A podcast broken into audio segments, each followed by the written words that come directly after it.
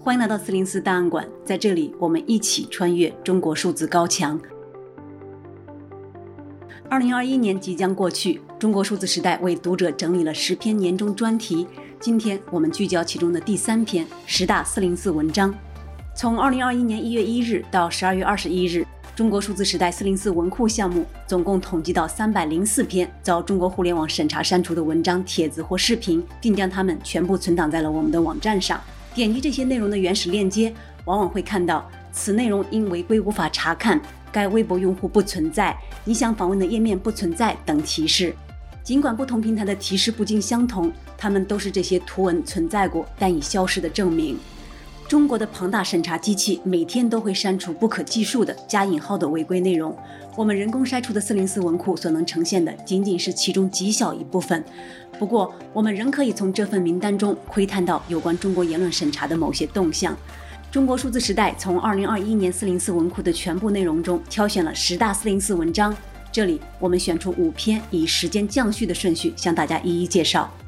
404文章第1篇，2035年所有中国梦都会实现，真的好期待。文章来自新浪微博，账号名称为忍一忍以后会习惯的，上文时间是2021年11月10日，目前该账号已经被封禁。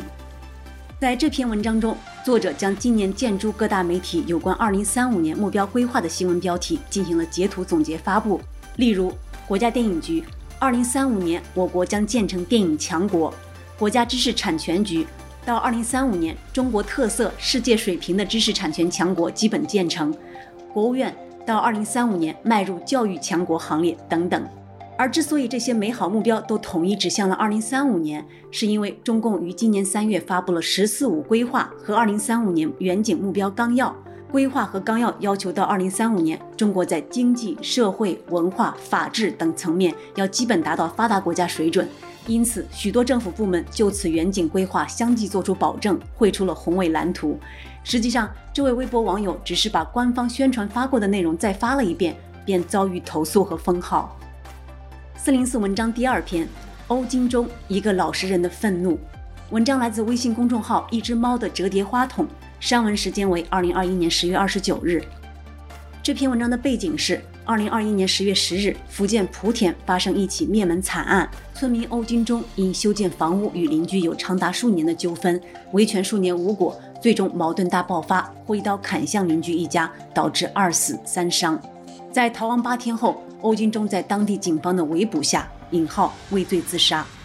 该案发生后，欧金中个人的悲剧性故事引起热议，一个普通人数年的艰难维权遭遇令无数人与之共情。但由于各种媒体管控的存在，这起全国关注的杀人案件几无深度报道流出，令全社会都陷入了无真相的迷宫。公众号一只猫的折叠花筒的作者同为莆田人，他利用本地人的优势，成功突破了平海镇上林村的严防死守，进入实地采访。虽然在当地警方的严控下，他并未完成对欧金中家属的采访，但也成功接触到一些间接知情人，完成了一篇颇有价值的独立调查报告。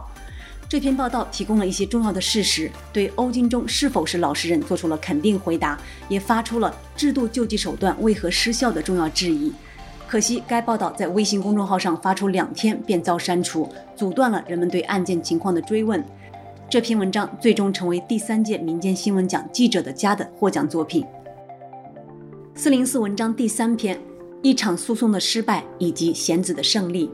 文章的写作背景是2021年9月14日，贤子诉朱军性骚扰损害责任纠纷案在海淀法院2次开庭，庭审持续了将近9个小时，法院最终以加引号的证据不足驳回了贤子的诉讼请求。2020年12月，该案1审开庭时，贤子的支持者在现场打出向历史要答案的横幅，而2次开庭时，警方制止了任何人打出标语和横幅。至于人们想要的答案寻到了吗？微信公众号作者维州给出了一种解释。尽管贤子败诉，但如果他在意的并不是个人的荣辱胜败，而是推动国内年轻一代的权利意识、性骚扰案的程序正义，那么在这一点上他并没有输，甚至在开庭之前就已经获胜了。的确，贤子诉朱军案作为过去几年内中国迷途运动的一个标志性案例，其案件的影响力已大于案件的结果。后续的发生者、行动者仍在努力，迷途效应也在四面合围的环境中顽强地不断成长、上升，不断打破不可言说的天花板。404文章第4篇，郑州洪灾水库溃坝，我们要真相，不要糊涂账。文章来自微信公众平台账号702020，删文时间是2021年7月21日。2021年7月20日，河南省出现了有史以来罕见的大暴雨，省会郑州市出现了严重灾情，其中地铁5号线与京广北路隧道被大水淹没。至今，官方最终公布的720洪灾全省死亡人数达到302人，仅郑州一市就占到292人。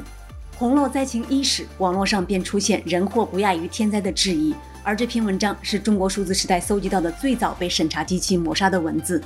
文章附上了大量截图，质疑多家媒体的地铁救援报道，相互打脸，口径不一，还反驳了千年一遇这种颇有卸责意味的说法。根据事后发布出来的各种资料来看，这些质疑有理有据且颇有预见性。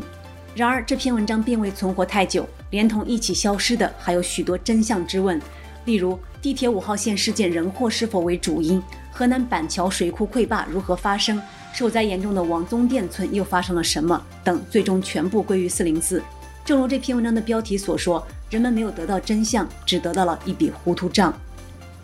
404文章第5篇，三论人口之祸。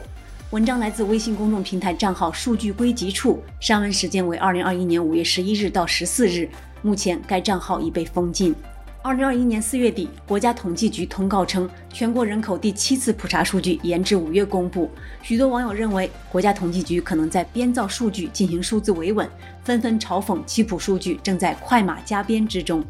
5月11日，第7次全国人口普查数据结果终于对外公布。微信公众号数据归集处连发3篇文章，对官方发布的人口普查数据进行了专业数据分析，认为其中存在着逻辑上的无法自洽之处。作者的分析暗示，最终公布的数据可能进行了某些改动，以达成“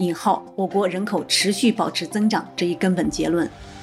在第1篇文章被删以后，作者仍坚持更新了剩下2篇人口数据之问，最终主账号遭到封禁。几乎在同一时间，中共宣布正式实施3孩生育政策，以改善人口结构，应对人口的老龄化。由于时间限制，剩下的5篇年度404文章我们将不再一一介绍，欢迎大家到中国数字时代的网站上查看。这5篇文章分别是：请成为我们在阿富汗以外的声音，温家宝深情撰文，我的母亲，白日忆山尽，123首当代诗词艺术展及获奖作品揭晓。今晚我们都是未命名公众号，我很爱我的国家，我的国家真的也很爱我。中国数字时代 CDT 致力于记录和传播中文互联网上被审查的信息，以及人们与审查对抗的努力。我们邀请您参加敏感词科研研究项目和404文章存档项目，为记录和对抗中国网络审查做出你的贡献。详情请访问我们的网站cdt.media。